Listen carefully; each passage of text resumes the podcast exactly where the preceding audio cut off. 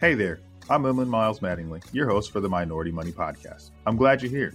You know why? Because this is the place you can come to get your weekly finance, family, and fitness motivation, not only to experience success in those areas for yourself, but also to help others in our community achieve greatness too. Super happy that you're on the show with me, so let's jump right in. Welcome to the Minority Money Podcast. I am your host, Emlyn Miles Mattingly, where we are changing the complexion of wealth. And I hope you guys have been enjoying this financial education month. I know it's been called financial literacy, but we are educating people this entire month, and we want to continue that going. So we've had some incredible guests on like we always do. We have another guest joining us today. Can't wait to get her on and let her bless you with her knowledge.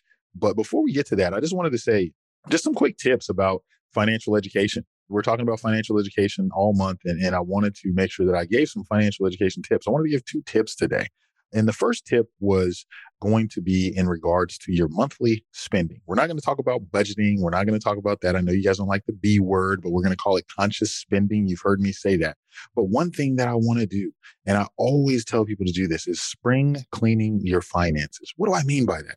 Let's go back. Today, I was even doing this as I was looking at my finances, and I do this every Every year about this time because it's spring. So I go back through and I relook at all of my reoccurring transactions that money's just coming out of my account and I don't have to think. So I check those to make sure that I'm still using all of those services that have been charging me for them. This is a way that you can go back into your finances. Pretty simple. If you're doing the monthly charges, just go to your billing statement and see, or your monthly bank statement and see what things do I have that are coming out of my account every month. Okay. And then the next recommendation or tip is after you do that and you find out how many of those things that you are using that you don't use that you can cancel, I want you to take all of that money and save it. I think that it's money that you've already been spending. We can either put that into an investment account or just put it into your savings account, but I want to save you a couple extra dollars. So first things first, we're going to go through our transactions this month. Go through your transactions of your reoccurring transactions. See which ones you don't use. Cancel them, and then save that money. Please tell us about that and let us know how that tip works. I just wanted to make sure that we got a tip to you. Now, we want to get on to the show. So today, we are joined by Valerie Rivera, and we are excited to have her on. She is a C F P. She's a wealth of knowledge. We met on social media. I've been following her for some time. You guys are in for a treat. So Valerie, welcome to the show. Thank you so much, Emlyn. I'm so happy to be here. So Valerie and I think we met on Twitter. I think it was. I think it was on Twitter. We met on Twitter over the last year. I have met so many amazing people on there. So it's like my new Twitter family. Yeah. Right. FinTwit. Shout out to FinTwit. If you're not on FinTwit, if you're a financial advisor, you're listening to this and you are not on Twitter, shame on you. Get on Twitter. Get yourself a FinTwit so you can meet all the wonderful people like Valerie and myself that are on Twitter waiting to welcome you into the industry and help you disrupt this thing called financial services. So today, Valerie, like I said, welcome to the show. And for the people that don't know you just yet, can you give them a little background? Tell us about Valerie. Tell us who you are, what you do. Yeah, cool. Thank you. So I am born and raised in Chicago. I grew up in a family of six, married for the last eleven years. I'm one of those people that have been with their person forever. So I met my husband when I was twenty years old. I like to say that I gave him all my good years. I have an almost three-year-old. She'll be three this week. And I've been in financial planning for almost fifteen years now. I have no business like being in this industry. Kind of happened by chance. My parents still don't like fully understand what I do for a living. But yeah, it, it happened over time. And I'm about to launch my own financial planning practice. So it's the weirdest thing to go from being in a world where no one looks like you in the industry to then say, I'm going to fulfill my dream of having my own practice. So life is crazy in that way. But it's awesome that you were doing that. How does that? Taking that first step into saying, okay, I'm going to, you know, because probably been thinking about it for a little while, right? Do your research and make sure you got everything before you launch. How did that okay. feel when you actually took that? One thing about me, right, Emlyn, is I'm a planner. Mm-hmm. So I'm a C F P, but like I'm a planner in everything that I do. I planned out my pregnancy with my mom's retirement. Okay. Mm-hmm. Like I was not messing around. I talked to her. She was on board. So this has been a long time in the making. And it was actually one of my colleagues who had approached me about joining a practice with him, like starting together. At that point, there was no way I was going to do it. So it went from there's no way in hell I will ever do this to there's no way in hell I won't do this. Mm-hmm. So yeah, it's been about two years in the making. A lot of it has been planning financially for this. I don't come from money. There was no account waiting for me. I can't ask mom and dad for a loan, right? Like there's no safety net there. Mm-hmm. Despite coming from a Latino background, my direct family, like we're not entrepreneurs. It's a very different route of you don't take risks. You have that steady paycheck, right? You keep your head down. And so to go to my parents, right? I'm as a grown ass woman, to go to my parents and say, I'm going to do this. They're a little scared for me. Mm-hmm. Like straight up, they were a little scared for me. Like, are you sure you want to actually do this? And I've listened to enough podcasts and have met with so many people. I'm like, I know worst case scenario is I get another job somewhere. Like that's what happens. Like that's worst case scenario. Yep. But a lot of that confidence has come from the time in the industry, having a partner who's working and has health insurance, right? Like that's a huge privilege, and saving, right? Having that financial cushion where I know that I can build with intention. Listening to the minority entrepreneur, right? No backup plan, right? We got to make sure that this plan has to work. Like I can't start a business that has to work. You know what I mean? Now, obviously, if it doesn't, then we can go get a job, but that wasn't the plan. You know what I mean? And so there's no help. You're out there. You do have the family support. It, this is the same story that I had, right? It took me two years to get to the place. I mean, almost to the T, right? Like almost to the T, like what you said. My wife was working, so she was able to get the health insurance. So I, I feel you. But let me tell you this. You're going to succeed. Let me tell you this. Yeah. You're going to succeed. Let me tell you this. You're going to succeed. You need to hear it. You're going to be successful because you can look out on the financial planning landscape and see people with practices that look like you that have been successful. So yes, I'm excited for you, Valerie, and I'm excited for everything that you're going to do. Today, we're going to talk about the power of financial planning, which how appropriate, right? How appropriate. So mm-hmm. I think there's truly power in financial planning. And I think just in the title of the episode, I think about the change that, you know, I won't even talk about my clients at this point, like the change that financial planning, because I'm a firm believer in you have to eat the home cooking. You got to be doing what you're telling people to do or, or have done it. I think that it helps with the conviction when you explain something. So as we talk about that, the power of financial planning, how do you find the balance of being authentic and representing your culture while not being a sellout? How are you able to do that? That's just a loaded question. I have to bring it back a little bit to mm-hmm. be able to kind of paint the picture. Yeah. So my first job in wealth management, not in finance, but in wealth management was with the firm Alliance Bernstein in Chicago. Incredibly white glove. An average, average client there was ten, twenty million dollars. Everyone there around me didn't look like me, right? But it wasn't a racist environment in any kind of way. Mm-hmm. What it was, was an incredibly classist environment. So if I was brown, but had a lot of money and came from the right area, it would have been all good, but I wasn't. Coming from my background, what continuously happened was that I was not afforded opportunities because I was dismissed off the bat. So I distinctly remember one of my directors talking to me in the beginning about the board of directors there and how someone actually got on the board. She's explaining to me what the process is like. And then she stops midway and says, let me not even tell you this. It'll never happen for you. Right. So a lot of instances like that, where no one looked like me on the client side. No one looked like me on the advisor side. I'm going home to my family. We're a family of six. My dad made forty thousand dollars a year. And I, here I was working with these really rich people all day, but these are real people, right? With real problems. Their problems just are different, but they're still real problems. So it felt like I didn't really belong there and definitely wasn't treated very nicely.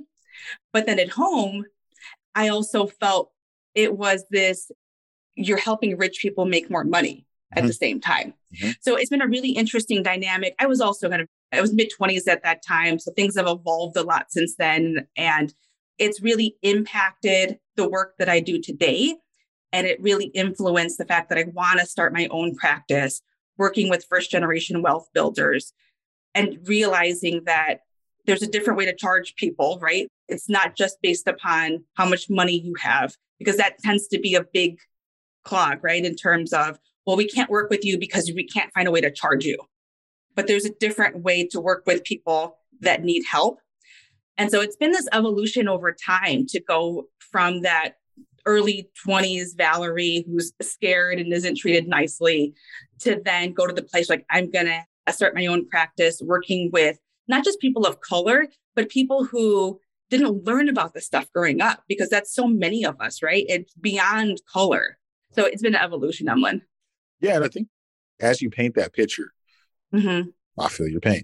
Being the only person that looks like you there, not seeing the representation, and mm-hmm. then conflicted because it's like, I'm helping people get richer while my people aren't. I'm not helping anybody else. And so when we talk about that balance between being authentic, and that's why I wanted to really like, how did you do that?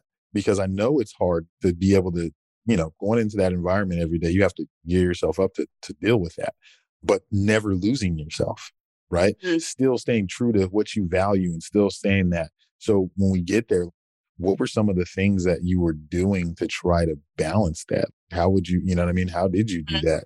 And the only reason I'm asking is because it's something that I've struggled with too. You're not alone in this. This is something that we all struggle with. Yeah. For me, the biggest way that I was able to do that was through learning and educating myself on financial planning. So I remember being at Bernstein saying, I want to get my C F P, but I was nervous to say those words out loud to the advisors. Mm-hmm. I was an associate there supporting about five different advisors. And I felt like, like they were rock stars, but here I was behind the scenes, actually creating the financial plans and learning about the clients. And that was the first time I ever even knew you could be a financial advisor. You could be in wealth management. There was no wealth to manage at home. So what I learned was that I feel most confident when I know what I'm talking about. How do I know what I'm talking about? By learning. So that's when I said, I'm going to start my C F P program. I want to do this, listening to podcasts, talking to anyone that I could in the industry. So for me, it was knowing my stuff is what helped me gain the confidence. And from there on, going to other firms that were also really successful firms, working on really successful teams, looking behind the curtain and seeing that there's a lot of salespeople here who don't actually know a whole lot about financial planning. So looking behind that really helped to build my confidence in everything that I knew. At one point, I joined this broker-dealer in Chicago, and it was a team run by just women who had been together since the seventies. They're managing over a billion dollars for about one hundred fifty clients. So again, right, like you're talking about high net worth households. When I interviewed to be on that team, the main advisor that I met with, I will tell you, Emlyn, flat out, I didn't like her when I interviewed with her. And I told myself, Valerie, do you not like her because she's a strong woman? Like, is that what it is? Because if a man did this, it would be okay. But then after being there for a, a year, I realized, no, you can suck in all different shapes and sizes, right? It, uh, it can happen anywhere you go. Mm-hmm. But from that year of being there and seeing this really high-powered advisor and being in all of the meetings, I was the one who actually knew about the planning. Mm-hmm. Like, I was the one being brought in. Like, I knew about all of this stuff that this person who had been there for decades knew nothing about. And for me, it was such an eye-opener about, all right, Valerie, if you know your stuff, and you keep learning and you make that a priority, mm-hmm. you will be good. So that's what helped me build my confidence along the way. It helped me to feel like I belonged there because I knew that I could make an impact on clients. It's so powerful to hear you say that. When we finally know that we know, we know that we know that we know that we belong. Walking into the room, now I belong here. When you got your swag, right? Now, now wait, hold on. This lady's been doing this for this long and they got me here for the financial plan. This is what I do. This is what I know. This is my value. And then once you see and understand the value that you create, you can't keep that contained, right? Now it's starting to exude into your professional confidence. And I think that is the biggest thing that advisors, when we first come into the industry or when we have those, I think it's professional confidence as that grows and continues to grow, because I don't think it'll be the last time that your professional confidence will be here and then you'll get to another level and it'll grow again. It'll grow again. It'll grow again. And I'm saying, as you've leveled up in your professional confidence, this is how you got to the place where you started your firm. this is where you said you need to do that. As we talk about the need to provide financial advice, talk to us about how you think, how providing financial advice can help close the wealth gap. I think it's everything, right? Um, we live in a society where the system is set up against us. Coming from Chicago, right? That's, that's where I, I live. It's an incredibly diverse city that is incredibly segregated. You can stand on the platform of a train line and I can tell you who's going to get on what train, mm-hmm. right? And so we have segments of the city where you hear about Chicago, so dangerous, this and that. It's concentrated in certain neighborhoods. They happen to be Black and brown. Well, they also happen to be neighborhoods where there's disinvestment, right? Over long periods of time. There's no banks for lending. There are no good schools. Schools are being closed down. It's a food desert, right? There's lack of trains to get to jobs downtown. So there's a lack of all of this. So there's larger systemic pieces at play to keep people where they are. That being said, it doesn't mean that things are hopeless. But what it means is that it's going to be harder to make that exit because the system is designed against us. It just is. I've been talking about this today. We had a conversation earlier about this. And it's not just the lending practices for people of color are still going on. Mm-hmm. You do get a higher rate if you're a person of color. You do get a higher rate if you're a woman. You do get charged more if you go to get a car. They charge you more. If you're getting a job, they're paying you less. All those things are still in play with everything that's going on. The statistics are staggering about that. So yes, when you say the system is not created for us, and I know some people listen to that and they're like, oh, people are just complaining. No, no, no. It's not complaint. This is documented. This is real. This is true. Mm-hmm. This is facts that this doesn't happen. And I think it doesn't get paid attention to enough and people discount it all the time. And so when you have this place, I hear you talk a lot representation a lot or the lack thereof, right, in the industry. One of the things that I was talking about or that I wanted to talk to you about was being the first in your family, right? Being the first to forge this entrepreneur path, the first to go to college, to be in finance, to make more than your parents. And to do all of that when you were told culturally, just stay out of the way. Don't make a yeah. lot of noise. Don't draw any attention to yourself. Just be a cog in the wheel, right? Basically. Talk to us about that. So just take us through that. Being the first in your own path and then going to college. Talk to us about that journey and getting through that, Valerie, please. Yeah. I mean, it's an absolute privilege. I think about what my parents went through, right? My dad was the first in his family to be in this country. So for me, I have it easier than him because he didn't have to go from Mexico to the U S. I'm very privileged in many ways because of the fact that I grew up in a household with a mom and a dad who loved me, right? We never had to worry about any of the basic necessities. So there are people who had it way better than me. There are people that had it a lot worse than me. So by no means I want to paint the picture where I was living out of a box. But it has been kind of an interesting shift that I reflect upon now as I get older, where I think about growing up and my parents who have always done so with love, but in an effort to protect me, to protect my siblings of stay where you are, right? My very first professional job was as, as an admin assistant. My dad told me, don't leave. You get a pension there. You'll never do better than this. Don't go. When I left and joined a bank, Valerie, you made a mistake. There's no pension here. You should not have done that. So that happened for about maybe the first decade or so. So it, it's interesting to have this mix where you have your parents who you love and you respect no matter what. But you also know, right, kind of deep down, I knew like, they don't know any better at this point. Like, right, they know about a lot of things, but they don't know about this. And so I felt a lot of guilt when I would tell my dad that, oh, I'm actually going to have some career advancement. I'm going to go to this, this next company. Valerie, you're not loyal. You're not loyal. You don't know what you're doing. This is going to bite you. So now we're at the point with him where he trusts me. He trusts me. When I told him I was launching my practice, he's a little confused because the whole idea of, well, you're going to work for yourself, even with my daughter, he says, oh, so do you still need childcare now that you're not working? Like, no, I'm working. I'm just not going to be paid for a while because I have to build up clients. It's definitely an interesting dynamic that continues to evolve, but I'm so thankful along the way to be able to have like grown up in a stable household to have parents that no matter what, didn't give me the best advice, right? But loved me. And that's more than enough. And I think there's so many things like that when you're talking about that. I hear you saying that and I see that a lot with my wife, right? Because similar culture. And so it's when the loyalty thing is a big deal. Loyalty is a big deal. Mm-hmm. And then the pension, like I hear that all the time. It's like you think about this. And I think as we're talking about financial education, right? What happens if there was a Valerie to talk to your parents when they were younger? What happens if there's an Emlyn to talk to the parents of your spouse now? What happens if there's a, you know, there's an Angela somewhere to go talk to another family of color that that needs to hear this from someone different than the person that is in their family, right? They need to hear it mm-hmm. from an outside source. And what I think is as we continue to grow in financial planning in the industry and we have more firms like yourself getting started, that means that there's a possibility that Valerie can find that family at the right time and help change the trajectory of their finances, right?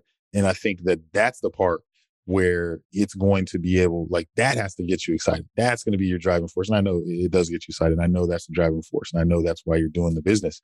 Tell us about that power. Tell us about the power of financial planning and how it does do that. Because that's why we're doing this, right? Yeah. So, so tell us about it. It has meant everything to me, right? When I started off my career in this industry, not knowing that I wanted to be in this industry and seeing how people were investing their money, that's when I started my investment journey. It has completely changed my life. It's allowed me to save, to invest, to have a repeatable process in place, to be able to buy my second home, to be able to invest so that I could have enough where I could leave my job, I could leave a steady paycheck, and I could start this, right? It's such a big deal to be able to walk away from a steady paycheck on purpose. And that's only because of the financial planning that was done. This was not by accident. Mm-hmm. This was a long time of having delayed gratification, of having ongoing plan in place that was changing, of having lots of conversations with my husband, discussing trade-offs in terms of, well, we're not going to buy this house because it costs too much. We're not going to do this thing, but we are going to be able to invest so that we can one day use this portfolio to then support us. There are all of these active conversations that we're having because I learned about financial planning. Without that, if you're just saving, that's not enough. You need to invest with it. And so it took me learning the industry existed to then be able to apply these practices in my real life, to then be able to do what I'm doing now and then pay it forward. I'm my parents' pro bono financial advisor. Sometimes like, I laugh when you talk about where's Valerie before. I wish I could have been around when my parents were starting off so that I could have helped them with their retirement planning. My dad was only able to retire. It was a laborer for a chemical company, like literally lifting up barrels of ink back and forth. And he did that for about forty years until he was injured. He had to be injured in order to retire. So think about that, right? You have to hurt, like it was an accident and it was an ongoing injury over years and years of time. But in order to retire, you had to be physically unwell. And that's so many, that's so many of us. I think it's just like you're bringing up, this is real life. This is what really people are dealing with, right? This is what some of the clients that you're going to see are going to be dealing with. This is what some of the clients that I'm working with we're dealing with, right? And it's like, if they don't have that pension and they don't have the financial education, like if you think back, like you're talking about the plan that you put together, right? There was some critical times in that plan development that you needed things to go a certain way. You had to make some decisions. You had to not do this, not do that. And thinking about that, it would be so hard for someone to make the right financial decisions at the right time without the education on the decisions that they need to make. one hundred percent. Because the first question is, okay, what's a stock? What's a bond? What's an E T F? What the hell is Fidelity? What does any of this mean, right? This is a different language. It's a completely different language. I remember being at a firm and one of my colleagues was telling me, oh yeah, my dad just sent over some money to me so I could fund my Roth I R A. And my thought is, okay, that must be nice. That must be nice. Mm-hmm. Yeah. Right. So I was a little bit jealous, but then fast forward, I am so proud that I have a little kid who's going to be a trust fund baby. And for me, that's the whole thing, not about having money for the sake of having money, but changing the trajectory of our future generations because of the intentional choices we're making today. Yep. And it's all possible. Powerful, powerful words right here being spoken. I told you guys, I told you. As you know, this is the Minority Money Podcast. I'm like, there's so many more things that I want to get to. But as you know, this is the Minority Money Podcast, where we're changing the complexion of wealth. What motivates you and inspires you to grow, learn, and lead? Seeing the progress of my people around me, my friends, my family, my clients, seeing them start off in one place and really being able to see that growth happen over time. So I want every generation to be better than the next. Like, how cool is it that my dad finished sixth grade and I'm beyond college? Like, that's so cool, just from one generation to the next. So I'm so excited for what our generation can do in their lifetime, right? And if you haven't started, if you haven't done anything, it's never too late, never, ever too late. So I'm just so motivated by the progress. I love that. Do you think education plays a big part in wealth building? It does play a big part, right? As I mentioned before, there's all of these other systematic pieces at play where it's hard to have a good education when you're thinking about where your next meal is coming from and your basic safety. But yes, education plays a big part of it. And there's access to resources that are free, right? Like on YouTube, there's some really amazing channels out there of really, really great people providing free content. Like My Rich Journey, for example, is one of my favorite places to go on YouTube. So you can't ever say that you need to have a college degree or you need an expensive master's program. There's YouTube dot com. And I think people sleep on YouTube, right? I changed some stuff on my motorcycle. I needed to change my stator. That's like an alternator on the bike. I needed to change that. I watched a YouTube video and did it. Mm-hmm. I need to do several things to my computer. I need to watch a YouTube video, and I was able to do it. So I'm all about education, not necessarily paying for it, but just the education, you know, not the traditional education. So I one hundred percent agree. I feel like I have to. I was going to skip over this one, but I got to ask you this. So how has your family supported you on this journey? Well, I have pro bono childcare, so that part's huge, mm-hmm. right? But along the way, right, just having that love from my parents. It's a traditional Mexican household, so I'm not going to lie. I have a machismo dad all the way. It is what it is. But I know, despite what he says, my parents love me very much. And it's been really cool to see the evolution of these two people who are always really scared for me, right? And scared for their kids because they wanted to protect them, to now be in a place where my dad's like, you got it. That's really cool. And you know, they're bragging about you to their friends. Oh, all the time. Unfortunately, I need to stop telling, I need to tell my dad. He keeps telling everyone what I make for a living. I, he needs to stop. Honestly. Yeah. I'm not giving out loans to people. That's so funny. I, I love it. I love proud parents. You know, you're a proud parent, and like to be the child of a proud parent, when you hear the stuff that your parents say about you, that's always awesome to me. As we're wrapping up here, the last question I wanted to ask you was, if you could offer a piece of advice or some pieces of advice for our listeners, what would they be? Here's an action item, right? A little exercise that I do at the beginning of every year, but also I'll do it mid-year depending upon how far life has sort of fallen off its tracks. Have you ever heard of this, Emlyn? It's called a start, stop, continue. No. Okay. I, I have. I have. There's have. Certain things are going to start. Certain things are going to stop. Exactly. I've heard that. Yes. Exactly. So, right, you just bust out a notebook, you get a pen, you make three columns, start, stop, continue. I like to start with continue, and you start off by writing, what are all of the things that you want to continue doing in life, right? So for me, it's, I want to continue taking my daughter to swim class. I want to continue um, saying yes to every single time a friend invites me out to brunch. I want to continue watching my favorite show, This Is Us, right? Like, those are the things I want to continue doing. And then what are the things that you want to stop doing? So like, I want to stop eating cake every time I see it. I want to, like, no, I want don't to do stop that. making excuses for not exercising, right? I want to stop negative self-talk.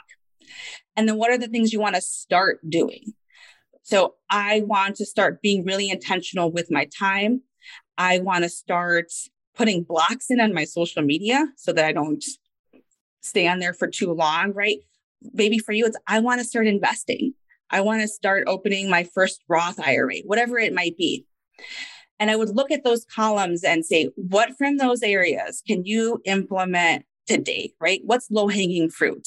Mm-hmm. You don't have to wait until January for the beginning of the year. You don't have to wait for the beginning of the month or, oh, it's Monday. I can start on Monday. Start now. We make too many excuses. Start today. Like, what's something small, right? Your intro was a really great point on that of like, look at all of the subscriptions that you have.